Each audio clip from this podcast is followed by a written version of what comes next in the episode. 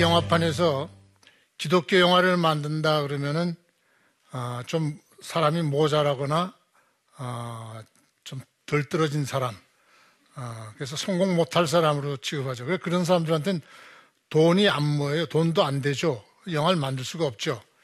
27년 끝에 어느 날 나는 하나님한테 두 손 들었어요. 어, 제가 아주 고- 이제 정말 어, 더 이상 버틸 수 없을 때 발견한 말이 좋은 말이 있어서 결국은 그렇게 됐는데 성경을 로마서를 읽다가 아, 로마서 8장 5절을 읽다가 어 이렇게 중요한 말이 왜 인제 눈에 들어왔지? 8장 5절 말씀 육신을 따르는 자는 육신의 일을 영을 따르는 자는 영의 일을 생각하나니 육신의 생각은 사망이요 영의 생각은 생명과 평안이니라. 육신의 생각은 하나님과 원수가 되나니 이는 하나님의 법에 굴복하지 아니할 뿐 아니라 할 수도 없습니다. 이거 다 느껴봐야 합니다. 육체적으로 육신으로 얼마나 열심히 살았는지 그 사람들은 이 말 들으면 다 공감할 거예요. 어느 날 내가 그러고 보니까 정말 아, 하나님이 주신 그 영혼은 거리가 멀고 육체적인 것만 쫓아 살았구나. 거기에 대한 깊은 반성이 이, 이 말씀에서 느끼고서 안 되겠다. 정신 차려야겠다. 아, 관객들을 자꾸 사망의 권세에 무릎을 꿇게 해서는 안 되겠다. 관객들을 자극해서 나는 오직 내가 돈 벌고 인기를 얻기 위해서 관객들에게 자극적인 걸 주고 재미를 느끼게 하고 그래서 육체적 감각만 자꾸 발달시켜서 그 사람들의 짧은 생애 동안에 어, 하나님을 멀리하게 하고 사탄 악마의 생각만 자꾸 가깝게 하는 것은 그 사람들 결국은 내가 집단으로 바닷속에 몰고 가서 수장시키는 거나 마찬가지라는 생각이 들었죠. 그래서 내가 빚진 자다. 그들에게 영혼이 얼마나 중요한 걸 알려줘야겠다라고 생각을 드니까 아차, 이제 내가 정신 차려야겠구나. 그래서 어느 날 용감하게 나는 앞으로 기독교 영화만 만들겠다라고 선포를 했습니다. 그리고 어, 만든 영화, 영화를 만들기로 결심하고 시나리오를 썼는데 어느 날 어, 기독교 실업인 모임이라는 CBMC라는 모임이 있는데 거기서 어, 우리나라 순교자 중에 굉장히 칭송받는 주기철 목사님의 손자분이 주승중 목사님이 계신데 이 목사님이 일본의 캐톨릭 작가 엔도 슈사쿠라는 사람의 침묵이라는 소설을 말씀해 주셨어요. 근데 그 말씀을 듣고 어, 굉장히 어, 공감을 해서 제가 그 소설을 자세히 읽었죠. 읽고 나서 야 이걸 영화로 만들면 참 좋겠다라고 생각을 했습니다. 어, 그래서 이제 그걸 영화로 만들려고 그러니까 어, 내가 27년 동안 슬럼프에 있었던 사람한테 누가 투자를 하려고 하지 않는데 더군다나 기독교 메시지의 영화를 하겠다 그러면 다 도망가죠. 어, 그래서 이 경비를 좀 적게 줄 방법 없을까라고 생각했을 때 마침 우리나라 정부에서 영화인 영화진흥위원회라는 게 있거든요. 거기서 해외 영화제에서 상을 받은 사람은 특별히 시나리오를 심사해서 제작비를 대주는 게 있어요. 근데 이건 큰 작품은 안 돼. 독립영화 적은 예산으로 만들 수만 있어야 되거든요. 근데 그 엔더 슈샤크의 침묵이라는 소설을 영화로 만들려면 한국에 기독교가 처음 들어왔을 때, 아, 그때, 그러니까 역사극이 되거든요. 역사극은 돈이 많이 들어요. 뭐 의상, 소도구, 뭐 전부 시대 배경을 다시 세트로 만들어야 되고 그 고민에 빠졌죠. 참 만들고 싶은 영화인데 어떻게 하면 이걸 할까 그러다가 젊은 시나리오 작가가 이걸 현대화 시킵시다. 현대화를 어떻게 시키냐?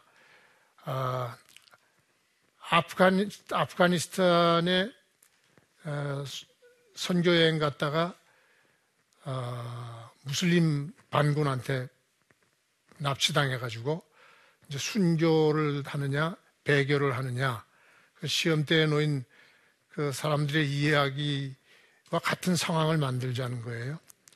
그럼 그 침묵이라는 엔도 슈자크의 침묵은 캐톨릭이 처음 일본에 갔을 때이 어, 순교냐 배교냐 하는 그 갈림길에 놓인 사람들 이야기인데 거기 악덕 영주가 이 신부님한테 어떻게 배교를 시키냐면 바닷물이 들어왔다 나왔다 밀물 썰물 있잖아요. 밀물 때 바다에다가 기둥을 받고 그 크리스찬들을 거꾸로 매달래요. 물이 점점 점점 들어오면 머리부터 이렇게 해서 결국은 숨이 막혀 죽죠. 그 앞에서 네 종교가 사랑의 종교라는데 이렇게 사람 죽어가는 걸 보는 게 사랑이냐? 그래서 이 신부님이 기도를 막 하는데 하나님이 응답이 없으시니까 신부님 그래서 침묵이라는 소설이 된 거예요. 그때 신부님이 하나님의 응답을 기다리지 못하고 배교를 할 생각을 결심합니다. 배교라는 건 간단해요. 예수님 초상 구리로 만든 예수님 초상이 있는데 그 동판을 발로 밟으면 되는 거거든요. 근데 신앙인들은 그걸 못하는 거예요. 그래서 어, 이 신부님이 결심을 하고 밟으려 그러는데 그때 예수님 동판에서 어떤 메시지가 오냐면 그래 나를 밟아라 나는 너희들에게 밟히기 위해서 이 땅에 이, 이 땅에 왔다라고 말씀하신 거고 이제 울면서 그걸 밟죠. 예. 그런데 이 이런 행위가 인간들에게는 어떻게 되느냐? 교황청에서 이 보고를 받고 이 신부를 파문시켜요. 신부가 아니에요, 이제.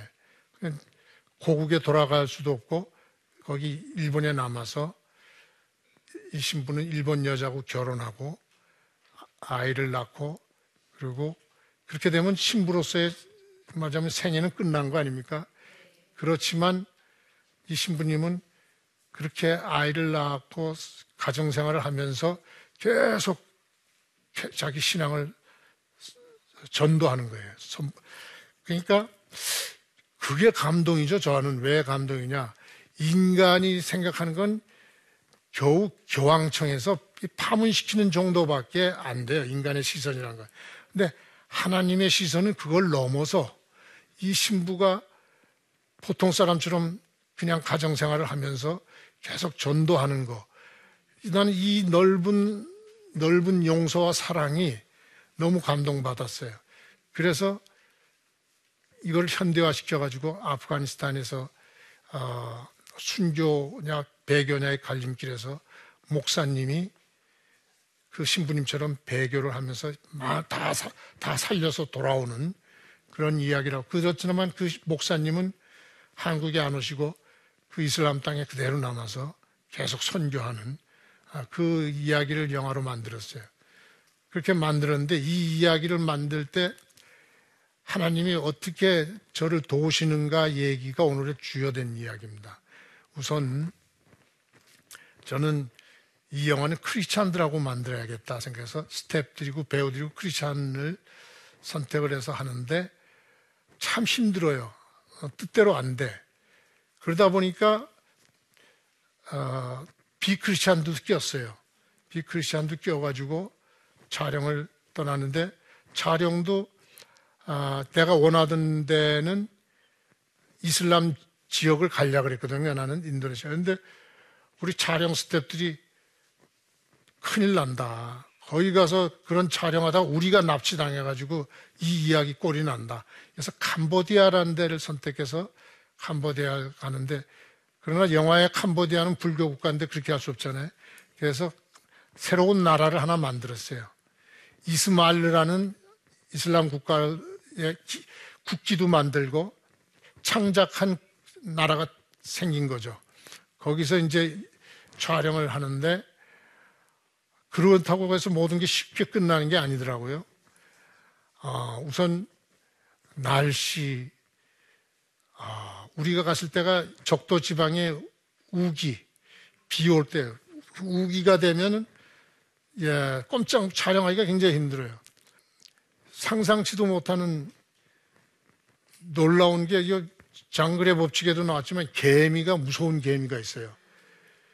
개미가 몸에 붙으면은, 이건 완전히 이건 아주, 아, 생명의 위험이. 개미가 혹시 여기 이 근처에 물잖아요. 이게 부어가지고 기도를 막혀서 결국은 죽는다는데. 그러니까 그런 숲 속에 벌레, 날 더운 평균 45도. 그러니까 아침에 촬영 나가려고 딱 숙소에서 나오면 벌써 몸이 다 젖어버려요. 차라리 몸이 젖어버리니까 편안해. 이왕 베린 몸 이렇게 되니까 그냥 옷, 젖은 옷 입고 뛰어다니는 거예요. 그런 악조건 속에서 촬영을 하는데 더욱 우리를 놀라게 한 거는 그 캄보디아 지역이 어, 태국과의 국경인데 옛날에 캄보디아하고 태국하고 앙코르와트 소유권 때문에 전쟁이 일어난 지역이에요. 그래서 그 국경지대가 전부 지뢰밭이거든요. 이 지뢰밭이 정글이니까 우리가 거기서 촬영을 해야겠는데 이게 군인들이 안내해 주질 않으면은 어, 큰일 나죠. 그 군인들이 안내해 준다는 조건을 우리가 허- 미리 다 받고 이제 갔어요. 갔는데 어, 캄보디아가 가난하게 살잖아요. 후진국이라는 건 항상 이 정치하는 사람들이라든지 군인들이라든지 권력을 잡은 사람들의 부정부패가 심합니다. 이 사람들이 전부 어, 책임을 안 지는 거예요. 그러니까 우리는 거기 가서 스텝이 다 50명이 가가지고 배우들이랑 이제 촬영을 해야겠는데 촬영을 못 한다 그러니까 어, 어찌할 바를 모르죠. 그런 어, 난관 속에서 하나씩 하나씩 아, 하나님의 방법이 승리하는 거예요. 이 영화를 만들 때도 그랬어요. 만들 때도 아, 시나리오를 심사를 받아가지고 최고 점수를 받았거든요. 그래서 오케이가 된 줄 알았는데 어떤 시련이 왔냐면 여- 영화진흥위원회가 아홉 명의 행정위원이 있는데 이 사람들이 결제를 사인을 해주는 회의에서 결정을 해줘요. 오케이 승인한다. 돈을 지불해라. 이렇게 돼야 되는데 이 사람들이 그때 무엇 때문인지 이거를 무기명 투표로 붙여서 부결을 시켰어요. 그러니까 시나리오는 최고 점수를 주고 이건 부결됐단 말이죠. 그래서 아, 변호사하고 의논을 했더니 아, 공공기관 운영법에 무기명 투표를 이유 없이 아, 부결시키는 것은 안 된다. 그래서 행정소송을 하자 그러죠. 행정소송을 했어요. 행정소송을 하는데 그게 한 3년을 끌었죠. 이 사람들이 뒤늦게 뭐라고 반대한 의견을 썼냐면 다섯 명인데 세, 두 명, 세 명이, 어, 한 명은 기권이고 두 명이, 아, 특정 종교에 대해서 국가가 지원해 줄 수 없다라는 이유를 달았어요. 그 다음에 나머지 두 명이 감독이 너무 노령이어서 실현될 가능성이 없다. 어, 그런 이유로 부결을 시켰어요. 그러니까 재판에서는 그건 말이 안 되잖아요. 그래서 어, 내가 결국 승소해서 이제 이겼는데 그러고도 돈을 받을기가 얼마나 나라 돈을 쓰기가 어려운지 또 재정 보증 보험을 들어야 되는데 나는 우리 후배들이 영화 제작하는 사람들이 많아서 아주 쉽게 해줄 줄 알았는데 정작 받으러 다니니까 전부 핑계를 대고 안 해주는 거예요. 왜 안 해주냐? 어, 보증 쓰는 게 아니라 이건 말려드는 것 같다라는 생각을 해서 안 해주는 거예요. 그것을 도와준 사람들이 결국은 지금까지 나하고 같이 일을 하는 사람들입니다. 그 사람들이 어떤 큰 회사를 갖고 있는 사람들이 아니라 개인이 아, 이 영화는 좋은 영화니까 해야겠다 해서 자기 집을 담보로 잡아가지고 보증을 써준 네 사람이 그런 사람이 있었어요. 너무 고마운 사람들이죠. 그 사람들이 아마 하나님의 일꾼이라고 생각해요. 그렇게 해서 이제 촬영을 가는데 또 그냥 어려운 일들도 투성이잖아요. 그 중에서 제일 내가 힘들었던 게 군인들이 협조 안 해준 것 뿐만 아니라 캄보디아 배우들을 써야 되잖아요. 무슬림 반군. 근데 배우를 우리가 그 사람들 배우를 잘 모르니까 거기 영상위원회 부탁을 해서 배우들을 보내달라 그랬죠. 시나리오를 다 번역을 해가지고. 근데 배우들이 와서 연기하는 걸 보면 아 이거 정말 큰일이야. 이 사람들 데리고 어떻게 영화를 찍나 하고.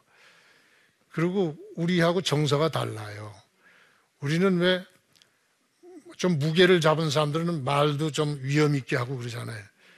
여기 데려다 놓은 갖다 놓은 배우들이 전부 목소리가 높은 소리야. 어? 그런데도 말이 또 영 방정 맞은 말 있잖아요. 어? 끔따까, 으따까, 따까, 따까, 따까, 따까. 아. 그러니까 그 위험 있는 연기를 어떻게 시켜야 좋을지 모르겠어요. 그러니까 자꾸 그 사람들을 배제하고 예, 뒷모습으로 찍고 뭐 이렇게 하다가 보니까 내 영화에 자꾸 부담이 오는 거예요. 그런데 그때 아주 아, 생각지도 못한 좋은 사람을 만납니다. 캄보디아의 직업 군인인데 어느 날 우리가 무기를 빌려야 되니까 군인들이 무기를 가져와야 되잖아요. 무기를 가져온 병사 중에 도저히 이해가 안 되는 어린애가 군복을 입고 총을 들고 왔어요. 너무 신기해서 어, 군인이냐 그러니까 자기 군인이래요. 나이가 몇 살이니까 13살. 13살인데 직업 군인이에요. 근데 애가 아주 영리하게 생기고 어, 말을 나누, 나누다 보니까 뭔가 이렇게 범상치 않은 느낌이 들어요. 그래서 엑스트라로 써보려고 간단하게 연기를 시켜봤는데 내가 감, 감동이 왔어요. 그래서 이 어른 배우들이 자꾸 줄어지고 없어진 그 무슬림 역할의 예를 이제 등장시켜서 점점점 인간적인 그래서 우리 이 선교단하고 얘하고 마음을 터놓고 얘기할 수 있는 그래서 우정이 생기게 하는 그런 역할이 돼가지고 점점 점점 역할이 커졌는데 아주 잘해요. 그래서 우리 연기 중에 너 어떻게 하다가 반군이 됐느냐? 그럴 때 얘가 하는 대사가 있는데 아버지 어머니가 다 정부군에게 총살당해서 돌아가셨다. 자기는 할머니하고 여동생하고 산다. 그런 이야기를 하는 장면이 있는데 얘가 배우가 아니니까 그걸 못하겠대. 왜 아, 버지가 살아계신데 아버지가 죽었다 그러느냐. 그래가지고 그걸 설, 설명을 다 했더니 애가 이해를 하면 또 하더라고요. 아, 이건 가짜다라는 걸 이해하니까 하더라고. 그런데 이번에는 걔 누이 동생이 어, 역할이 필요했어요. 왜냐하면 어, 눈이 안 보는 안 보이는 누이 동생이 있어서 이 아이를 한국에 데려가서 고쳐주는 그런 에피소드를 만들고 싶은데 그 나는 너무 가난한 나라고 보니까 길거리 갈 땐 그렇게 장애인들이 많았는데 영화에 출연시키려고 좀 찾아보라니까 또 안 나타나는 거라. 그래서 한참 절망 상태에 있을 때 하루는 오빠가 맨날 촬영하러 가니까 얘 동생이 하루 따로 왔어요. 만한 아이가 손 붙잡고 왔는데 눈이 왕방울만한데 내가 애, 그 아이 보자마자 아, 죄를 쓸 수 있으면 좋겠다. 그래서 통역한테 시켜서 눈 깜빡거리지 않고 한 군데만 보, 보게 하라고 말이에요. 그랬더니 그 말 듣자마자 걔가 보고 있더라고. 그래서 손을 가져가서 눈에 가져갔는데 깜빡거리지 않아요. 그래서 얘한테 잘 설명을 해가지고 그 역할을 시켰는데 너무 잘했어요. 그래서 우리 스탭들이 예수를 안 믿던 스탭들이 그 난조건에서 영화가 50일 만에 촬영이 다 끝나니까 기도를 하는데 우리는 맨날 크리스찬만 기도를 했는데 그 마지막 날은 전부 돌아가면서 기도하는데 아, 이 비크리스찬들이 다 기도하는 거예요. 하나님한테 너무 고맙다 이거죠. 우리가 촬영 끝나자 본격적인 비가 쏟아지는데 막 시내에서 우리가 그날 아, 마지막 쫑 파티를 하려고 하는데 아침에부터 비가 와가지고 오후가 되니까 시내가 전부 물에 잠겼어. 우리가 여기까지 빠져서 걸어가는 거예요. 그러니까 할, 그런 생각이 들어요. 하나님은 얼마나 참으셨을까, 이 비 때문에. 그러다 우리 끝난 거 아시고 이렇게 해주는데, 와서 다 안심하고 있었는데, 여러분들, 우리 저보다 나이 한 살 아래고 내 고등학교 후배인데, 우리 영화에서 굉장히 중요한 역할을 했던 박용식이라는 탤런트가 있습니다. 전두환 대통령 닮았다 그래서 한때 핍박받았고 그랬죠. 그 박용식 씨가 거기에서 풍토병 때문에 바이러스 때문에 감염돼서 한국에 와가지고 어, 열흘 동안 병원 고생하다가 결국은 타계했어요. 어, 우리가 결국 순교자를 한 사람 만들었죠. 어. 그러면 이제 다음 영화를 어떻게 만들어야 됩니까? 그죠? 이제 끝난 거라고 생각했는데 인간으로서는 상상치도 못한 방법으로 또 다음 작품을 준비시키시는데 또 하나의 소명이죠, 저한테는. 예수님의 십자가를 우리 모두에게 알려주고 그 우리의 영혼이 얼마나 중요한 것이 영혼인지 그걸 관객들에게 알리는 그런 영화를 만드는 것이 제 소명이라고 생각합니다. 저희 십자가이고. 오늘도 여러분들과 함께해서 너무 좋았습니다. 다 털어놓으니까 아, 또 의욕도 생기고 여러분들하고의 약속도 어, 제가 책임감을 느끼고 영화 잘 만들겠습니다. 감사합니다.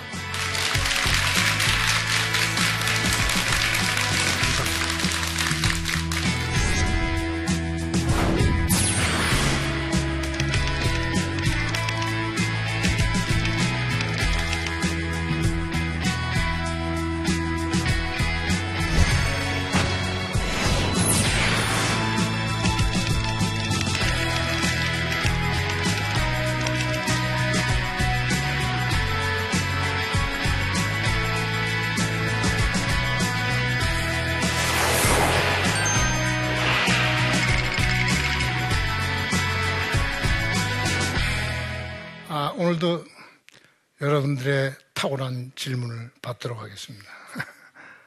질문 있으세요? 예. 네. 네. 말씀 잘 들었습니다. 네.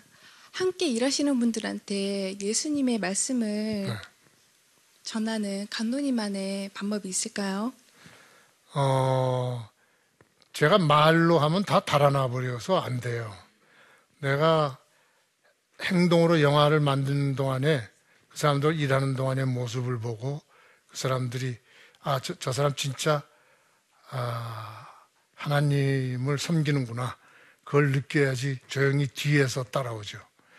어, 사람들이 항상 감동을 받는 거는 사람의 그 사람 말에 감동 받는 게 아니라 그 사람의 행동에 대해서 어린애들도 부모의 뒤에서 배운다 그러거든요.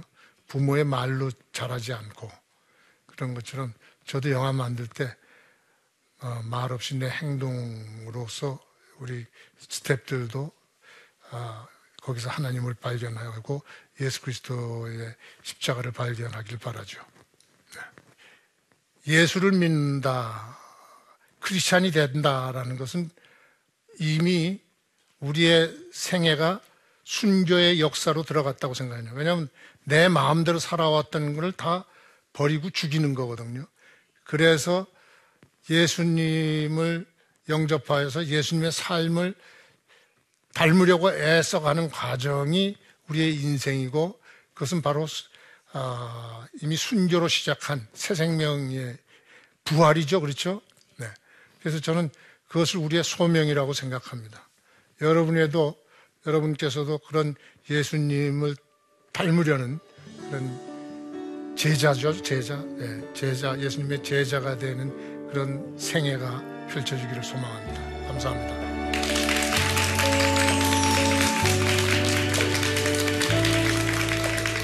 예수님께서 뭐라 그랬어요? 어, 저 여우도 굴이 있고 공중에 나는 새도 둥지가 있는데 나는 머리 둘 곳이 없다. 거기에서 둥지 성경인데 둥지를 진짜 얻어줍니다. 제일로 어, 바- 값진 선물이 뭐겠어요? 방이죠 방. 세상에 이런 크리스마스 선물도 있냐고. 자기네 가족들도 성탄절에 들어오라고 안 그러는데요. 따뜻한 방에 예수 그리스도에게로 와서 영적으로만 구원받는 게 아니라 총체적인 구원. 예수님은 그 버린 사람들을 모아서 사역하시고 제자들도 다 가난한 사람들 아니었어요. 어, 그러니까 그것이 대한 공동체라고 나는 부릅니다.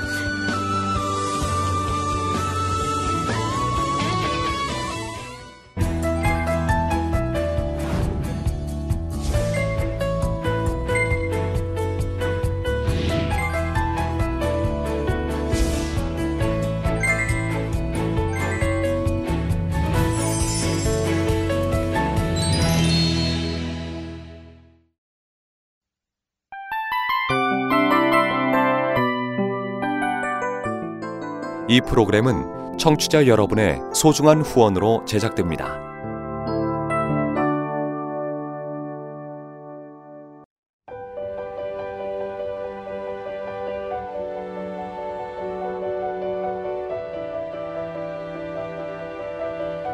세상에는 수많은 교회들이 있지만 더 깊이 있는 말씀 강해를 찾기 위해 크기로만 교회를 선정하지 않습니다. 보다 좋은 영적 콘텐츠를 더 많이 나누기 위해 방송비를 받지 않습니다. 1년 365일 복음만 전하고 싶어서 우리는 광고를 하지 않습니다. 온누리의 복음을 땅끝까지 CGN TV와 함께 땅끝 선교사가 되주세요.